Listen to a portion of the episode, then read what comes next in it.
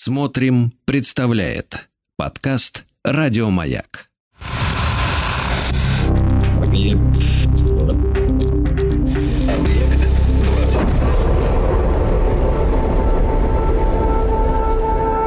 Объект 22.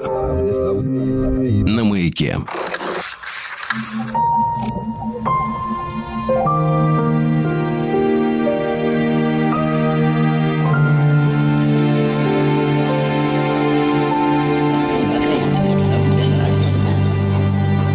Объектив 22. Объектив 22, как обычно, это исключительно субъективный взгляд на кинематограф с опорой на исторические события. Я Евгений Стаховский. Доброго вечера, если хотите, если получается. Хотя, в общем, сегодняшняя тема для кинематографических э, изысков не располагает, наверное, к доброте.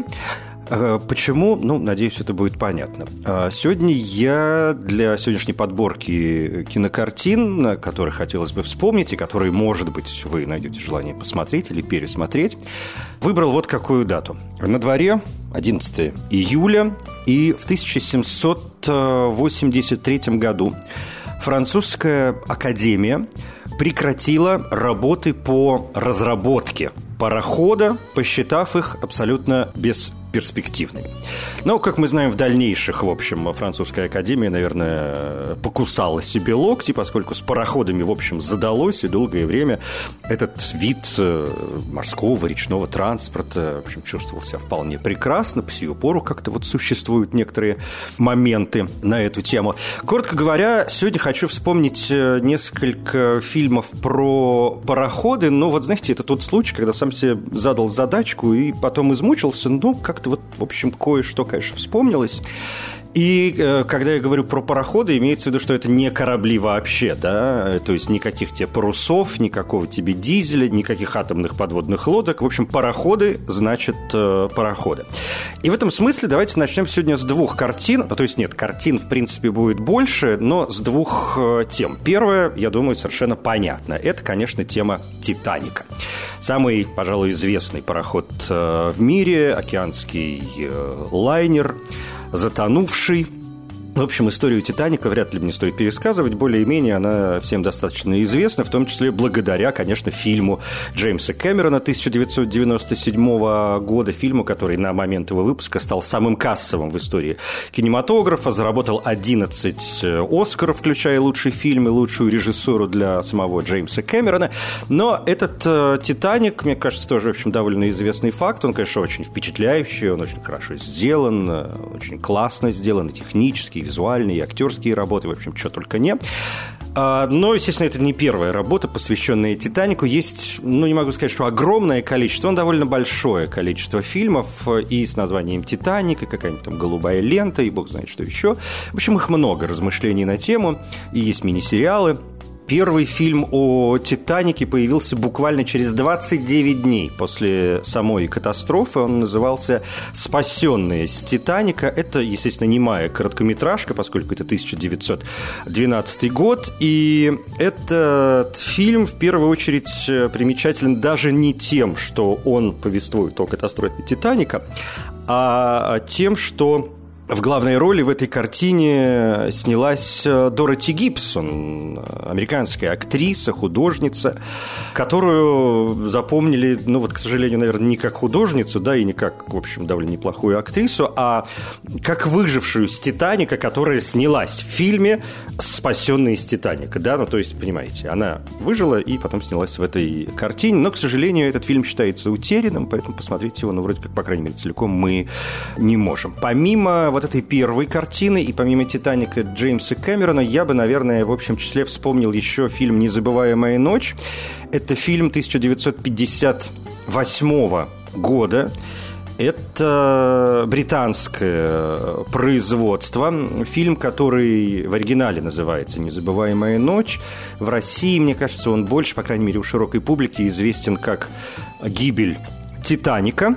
И это экранизация документально-исторической книги Уолтера Лорда, режиссер Рой Уорд Бейкер. Фильм снимали в Великобритании и, в общем, довольно исторически серьезно подошли к процессу. Думаю, что «Незабываемая ночь» И по сию пору наверное, это самый э, исторически правдивый, да, документально правдивый фильм о гибели Титаника. Поэтому, если вдруг вы его не видели, искренне э, рекомендую. Мне кажется, это совершенно прекрасная работа. Так что вот Титаник среди пароходов – это тема номер один. Тема номер два и фильм. Э, здесь будет одна картина уже во второй теме. Это фильм, который... Знаете, о нем вообще можно говорить, конечно, часами. Как мне кажется, это очень интересная работа, к сожалению, не слишком известная. И в России в том числе, а жаль, потому что, во-первых, это отечественное кино. Во-вторых, это фильм, который сделан э, большими мастерами. Режиссер Вадим Абдрашитов, сценарий Александр Биндадзе. А в главных ролях Сергей Колтаков и Сергей Шакуров. Еще там совершенно прекрасная молодая Елена Шевченко. И этот фильм, который называется «Армавир». Он вышел в 1991 году, в последний год Советского Союза, и это, может быть, одна из самых сложных и одна из самых интересных э, работ Абдрашитова Миндадзе, поскольку эта картина... «Армавир» — это название корабля, который терпит э, крушение. И это абсолютно прямая отсылка к гибели парохода «Адмирал Нахимов», э, гибели, которая случилась э, в конце августа 1986 года, когда, вы помните, в акватории Новороссийской бухты столкнулись два судна, собственно, пароход пассажирский «Адмирал Нахимов» и сухогруз Петр Васев, и тогда погибли более 400 э, человек. Большая трагедия. 86 -го года я, не знаю, к счастью своему или к несчастью, ну, к, окей, к, к своему историческому интересу имел все-таки, конечно, удовольствие видеть э, пароход «Адмирал Нахимов» как раз летом 86 -го года, правда, не в Новороссийске, а в Сочи, поскольку это был круизный да, лайнер, и там Крым, Новороссийск, Сочи, он посещал несколько городов. Приписан он был, по-моему, вообще к Одесскому морскому пароходству, но не буду врать, вот это не точно помню, но мне кажется, Одесса. Но неважно. И вот как раз при очередном заходе в Сочи, как раз летом 86 -го года, я помню, мы как-то с мамой, с тетушкой, ну, в общем, с семейством пошли смотреть на огромный корабль. Мне, там, восьмилетнему ребенку в тот момент это, конечно, было жутко интересно. Кто бы мог подумать, что буквально через несколько дней эта махина возьмет и потонет, причем утонет буквально за 8 минут в 23.12. Э, случилось столкновение. В 23.20 адмирал Нахимов уже полностью ушел э, под воду. Вообще, вы помните, да, адмирал Нахимов довольно старый был корабль, это немецкое производство, назывался он «Берлин», и он э, довольно много ходил по разным морям. Во время Второй мировой использовался как плавучий госпиталь в Средиземном море работал, ну вот в конце концов оказался в Советском Союзе. Правда, уже после войны он несколько лет на как называется, на реконструкции, да, находился в Германской Демократической Республике, но это частности. Вернемся к Армавиру э, Абдрашитова и Миндадзе. Как я уже сказал, корабль терпит крушение, и среди разных людей, которые пропали во время этой катастрофы или которые погибли, или считались пропавшими без вести. Без вести есть вот два человека. Отец, который разыскивает свою дочь, и есть мужчина, муж, который разыскивает свою жену, и это одна и та же женщина, да, это один и тот же человек. И вот два часа, в общем, мы как бы наблюдаем за этим процессом. При этом в Армавире такое нелинейное повествование, там есть множество скачков, мы периодически возвращаемся в прошлое, в такое предтрагедийное состояние э, встречаемся с людьми уже вроде как после катастрофы, и тут и какие-то сновидения, и призраки, и просто видения, и бог знает что еще. В общем, такая сюрреалистическая, конечно, совершенно артхаусная картина, э, которая была показана в свое время на кинотавре, правда, ничего там не взяла в программе «Кино для избранных», была «Кино не для всех», по-моему, называлась, да, была такая программа на главном российском э, киносмотре. И я, в общем, понимаю, наверное, почему этот фильм не получил какого-то широкого признания и широкой любви публики, потому что он действительно довольно сложный. Может быть, с нашей сегодняшней точки зрения он уже выглядит попроще. Все-таки там за 30 лет кино шагнуло далеко вперед, и даже сложные работы, может быть, стали стали восприниматься немножко легче. Но тогда, тогда, наверное, еще нет. Отечественный зритель не привык к каким-то там серьезным таким построениям. Что мы там смотрели? Ну, русское кино, мелодрамы, комедии. Ну, в основном, да, я сейчас говорю о широких массах, а не о любителях, допустим, Тарковского. Или Параджанова, да, или там вот того же Абдрашитова. А тут вдруг, да, появилась возможность сделать что-то более интересное. Так что вот «Армавир», э, конечно, не нужно воспринимать э, как фильм о трагедии, хотя катастрофа там показана. Она не очень много времени экранного занимает. Тем не менее, мы можем воспринимать этот фильм как фильм-катастрофу, но не стоит его воспринимать как фильм о катастрофе лайнера, да, как о катастрофе, конечно, судна. Здесь метафоры, здесь, что называется, второе дно. Так что, в любом случае, «Армавир», отечественная работа 91 года, искренне еще одна моя рекомендация. Ну вот, мне кажется, очень много я потратил сейчас времени на, по большому счету, две главных э, таких темы. Теперь давайте покороче, побыстрее и про другие кинематографические моменты.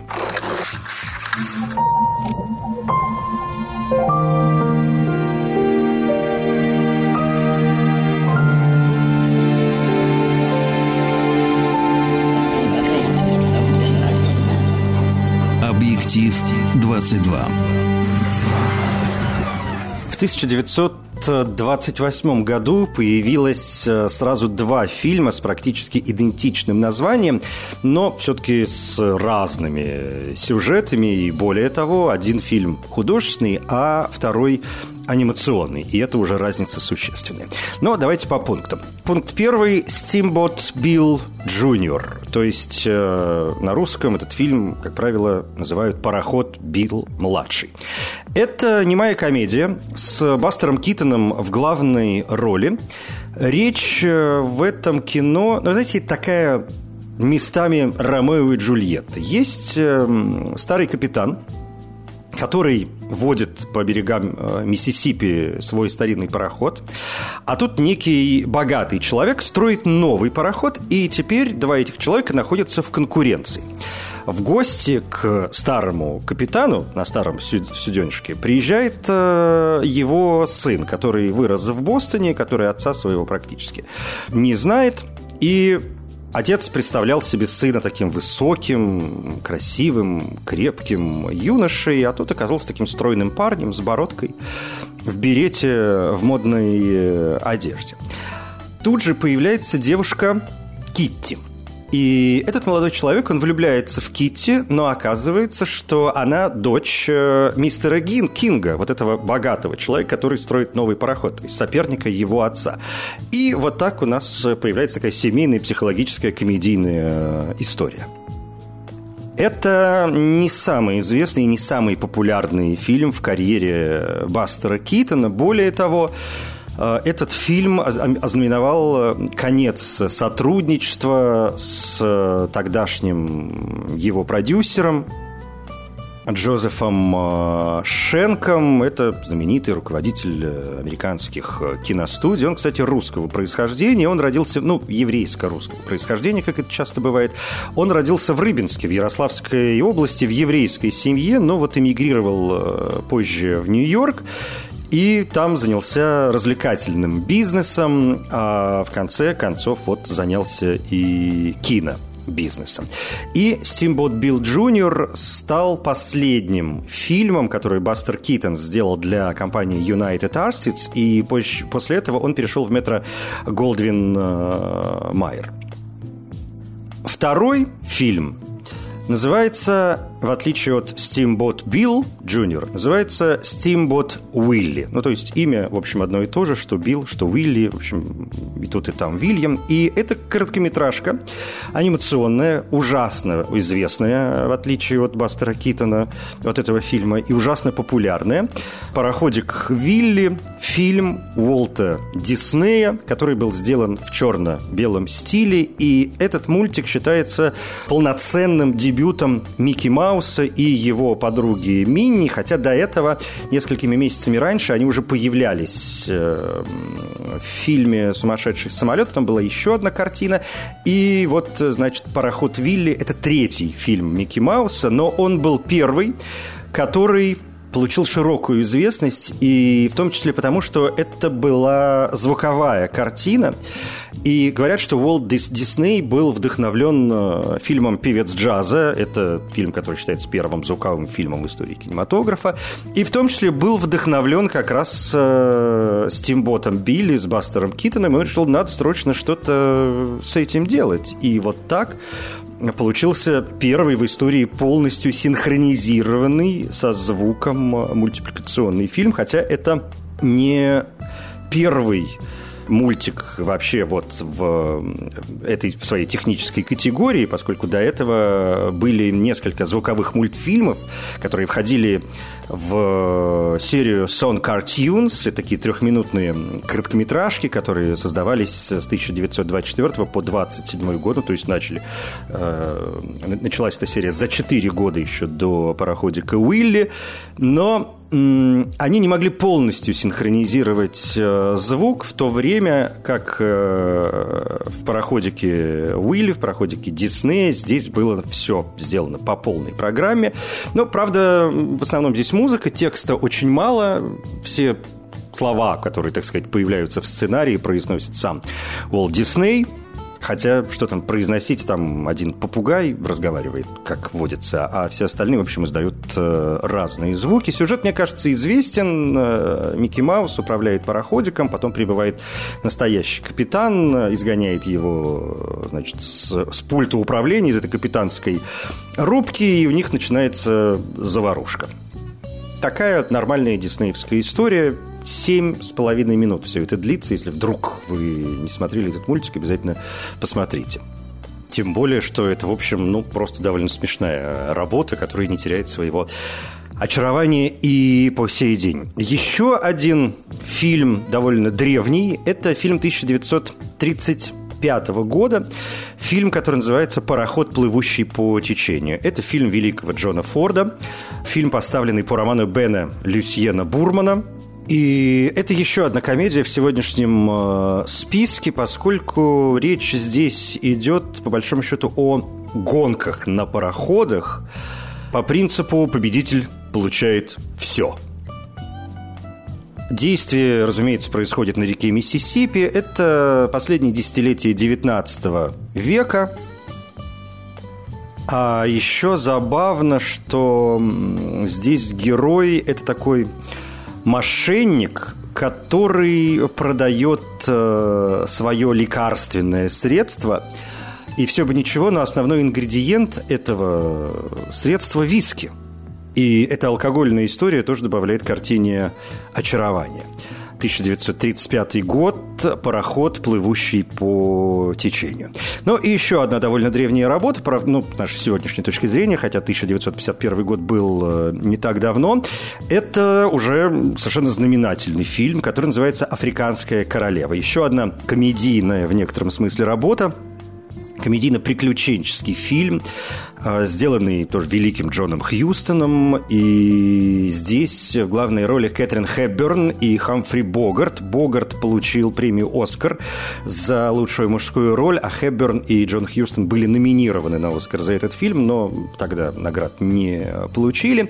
Эта картина рассказывает о миссионерах-методистах, которые живут где-то вот в германской Восточной Африке во время Первой мировой войны, 1914 год, а там есть э, человек, которого как раз играет Хамфри Богарт, э, человек, который владеет э, небольшим э, таким пароходиком под названием «Африканская королева». Да, это название его судна. А он такой грубиян, такой нормальный парень, и брат и сестра, вот эти миссионеры, они довольно трудно переносят грубое поведение мужчины – но на этом, разумеется, все только начинается, поскольку герой Богарта предупреждает э, брата и сестру о войне между Германией и Великобританией. Те говорят, ой, нет, мы все равно останемся в деревне, но скоро туда приезжают немцы, сжигают всю деревню, с жителями тоже, в общем, как-то более-менее расправляются.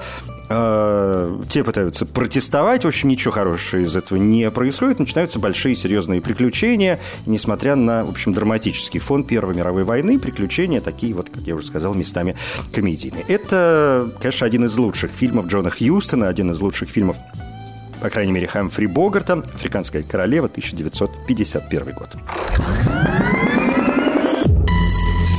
Объект 22. На маяке.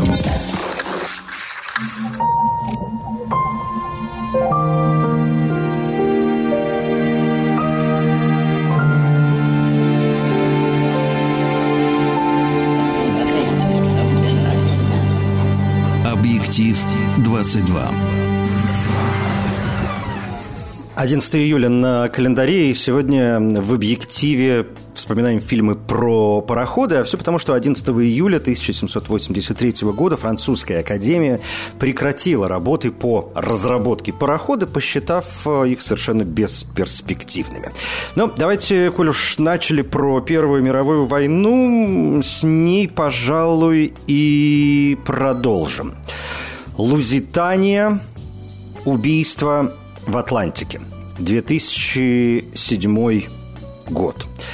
Это британская картина, это документальная драма, доку-драма, которую в 2007 году показали по телевидению. Речь э, идет о британском пароходе под названием «Лузитания», который готовится к путешествию через Атлантический океан. А понятно, что идет война. Германия предупреждает э, Британию, что если Лузитания достигнет зоны боевых действий, они потопят э, корабль, и немцы топят все больше и больше военных кораблей у берегов Великобритании. И Лузитания, конечно, находится под угрозой. Немецкая подводная лодка планирует атаковать корабль, Лузитания меняет курс, немцы видят, что что-то идет э, не так, и они, в общем, стреляют по кораблю. Взрыв, за ним второй, и Лузитания погибает, умирает порядка 1200 э, человек. Это одна из самых известных, конечно, катастроф в истории вообще морских любых походов. Лузитания, как вы помните, была океанским лайнером, и одно время это был самый большой и самый быстрый пассажирский корабль э, в мире, пока его не произошло, не произошло родственное ему судно э, «Мавритания», 240-метровый океанский лайнер, это корабль-близнец Лузитании – и действительно, 7 мая 1915 года корабль был потоплен э, немцами во время маршрута из Нью-Йорка в Ливерпуль. Все это часть подводной войны, которая велась э, Германией и во время Первой, и во время Второй мировой войны.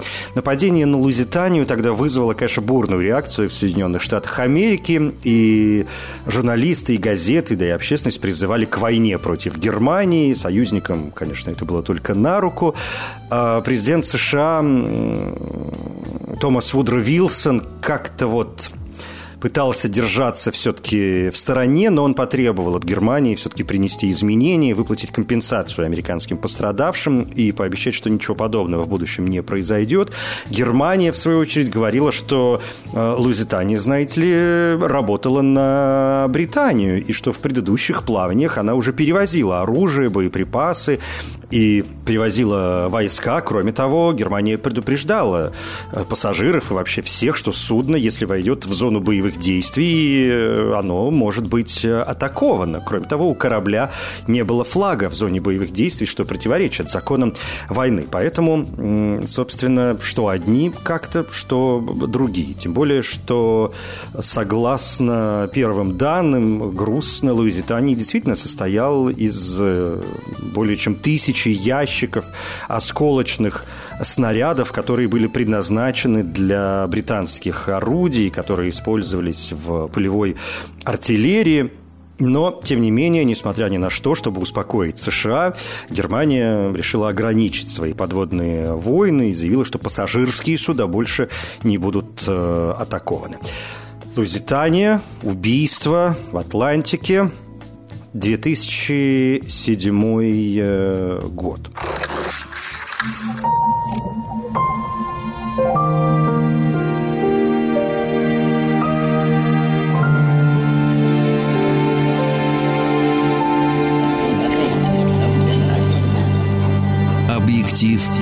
22.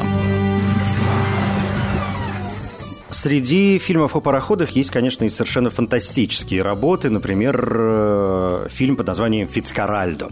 Фильм великого немецкого режиссера Вернера Херцога.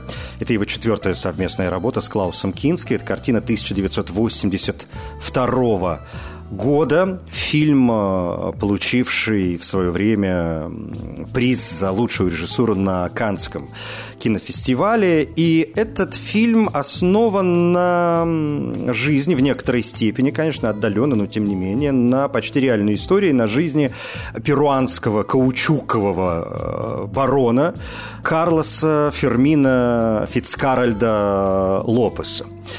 Фильм рассказывает э, о том, как некий человек, его играет как раз Клаус Кински, в фильме его зовут Брайан Суинди Фицджеральд, но его называют Фицкаральдо, да, такое искаженное, что ли, название фамилии, и он играет такого эксцентричного человека, который хочет построить в джунглях оперный театр – и он буквально одержим строительством этого оперного театра. И чтобы иметь возможность финансировать строительство, он использует деньги своей возлюбленной, а она такая преуспевающая владельца публичного дома.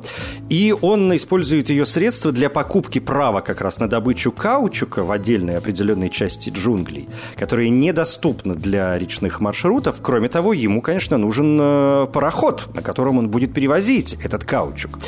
А поскольку, как я уже сказал, там непроходимая из-за порогов э, ситуация, то Фицкаральдо приходит в голову идея сначала отправиться к соседней реке, и там он хочет перетащить свой корабль через гору для того, чтобы и дальше использовать его как транспортное судно уже на другой реке выше порогов. И тут ему начинают помогать коренные перуанцы, которые вдруг начинают верить, что вот этот корабль – это какое-то божественное средство, и действительно Фицкаральдо организовывает перевозку парохода через горный перевал. Это была очень сложная работа, по крайней мере, во время съемок. Клаус Кинский, Вернер Херцог, в общем, как-то постоянно э, ссорились. И есть знаменитая история, когда Кинский сказал, что все, я больше не могу, я все бросаю, я уезжаю из Перу, а снималось все это дело в Перу. И он уже даже уселся в лодку, и тут Вернер Херцог э, подошел к нему, достал револьвер и сказал, я сейчас выпущу всю обойму вообще в тебя, если ты не возьмешь себя в руки. И да, я выпущу в тебя все пули, кроме последней. Последнюю я выпущу себе в голову. Кинский испугался, и дальше вроде как все пошло как по маслу. Вспоминая авантюры, как не сказать о фильме «Мэверик». Ну, как сами понимаете, сегодня да, мы вспоминаем фильмы о пароходах, но где-то они играют вспомогательную роль, но представить их вне этой, вне вот этой роли совершенно невозможно. «Мэверик» – комедийный вестерн 94 года, режиссер Ричард Доннер, в главных ролях э, Мел Гибсон, Джоди Фостер, Джеймс э, Гарнер. И фильм этот основан на одноименном телесериале 1957-62 годов. И Гибсон э, играет карточного игрока, мошенника, который собирает деньги для того, чтобы принять участие в довольно серьезной игре в покер с очень высокими ставками. И в его этой авантюре к нему присоединяются Аннабель, героиня Фостер, еще одна аферистка, и маршал Зейн Купер, которого как раз играет э, Гарнер. В итоге большой покерный турнир как раз проходит на пароходе, и понятно, что там выбывают один игрок за другим, и до финального стола доходят четыре игрока, среди них, собственно говоря, сам э, Мэверик, ну и если вдруг вы не смотрели и хотите узнать, чем все это дело закончится, выиграет ли он, а может быть его как сказать, соратница э, героини Джоди Фостер, это, конечно, большая интрига. Очень классное кино, которое понравилось и критикам, и публике. И здесь совершенно потрясающие, помимо всего прочего, еще и костюмы. И за лучший дизайн костюмов была номинация на «Оскар».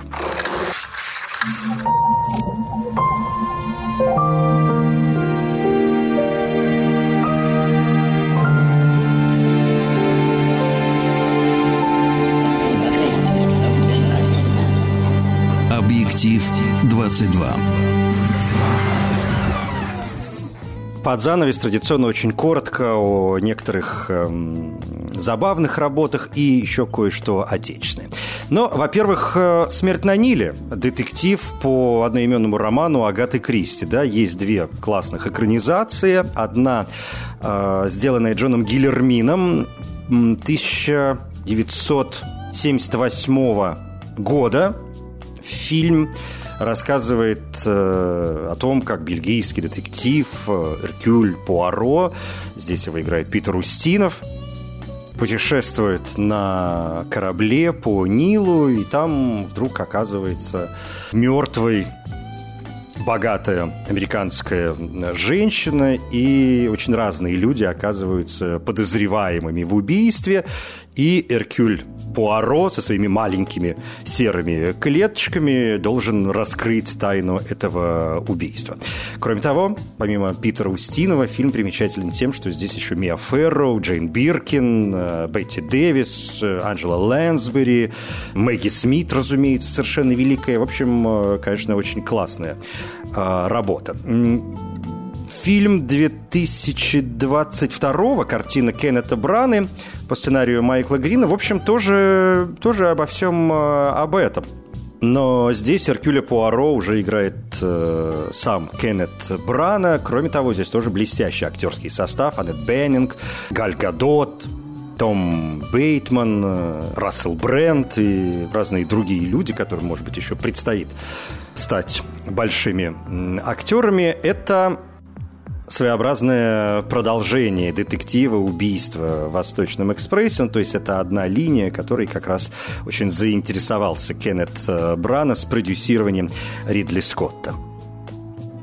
Довольно забавным получился и «Круиз под джунглям». Приключенческий фильм 2021 года от компании Walt Disney. Он основан, и это очень забавно. Знаете, ну, бывают фильмы, конечно, основанные на чем угодно, на реальных историях или биографиях, на книгах, на э, компьютерных играх уже в конце концов. А «Круиз по джунглям» основан на одноименном аттракционе тематического парка Уолт Диснея. И здесь действие происходит в 1916 году.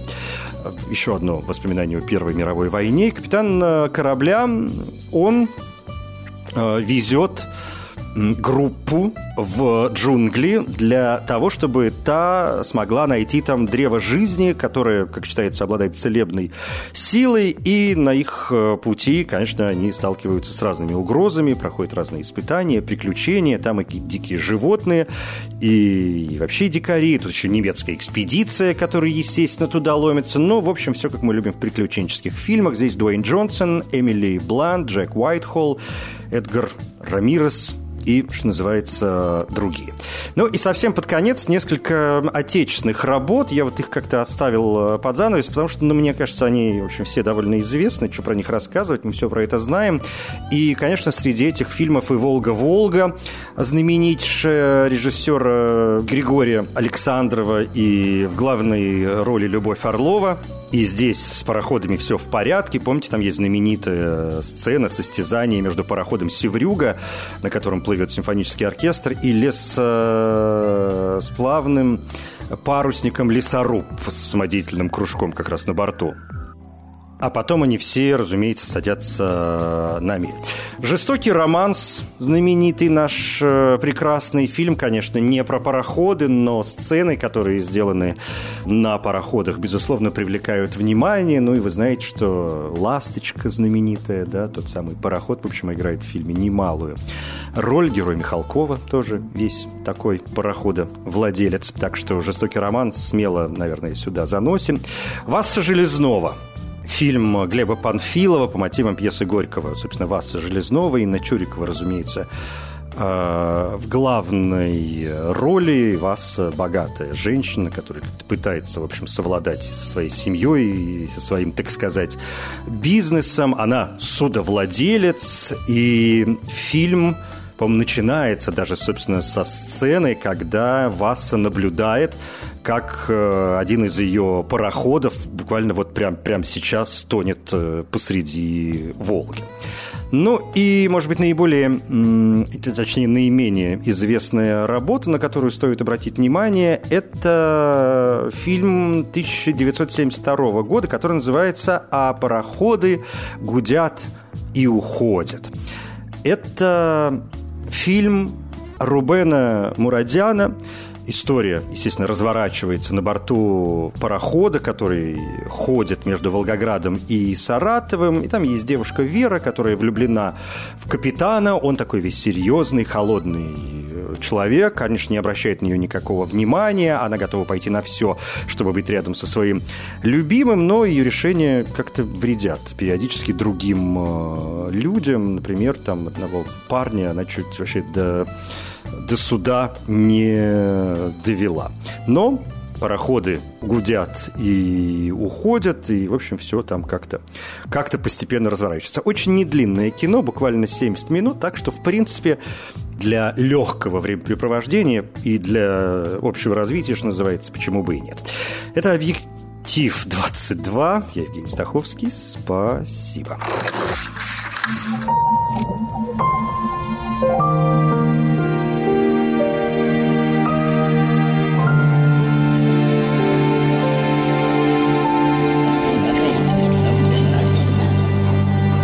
Объектив 22.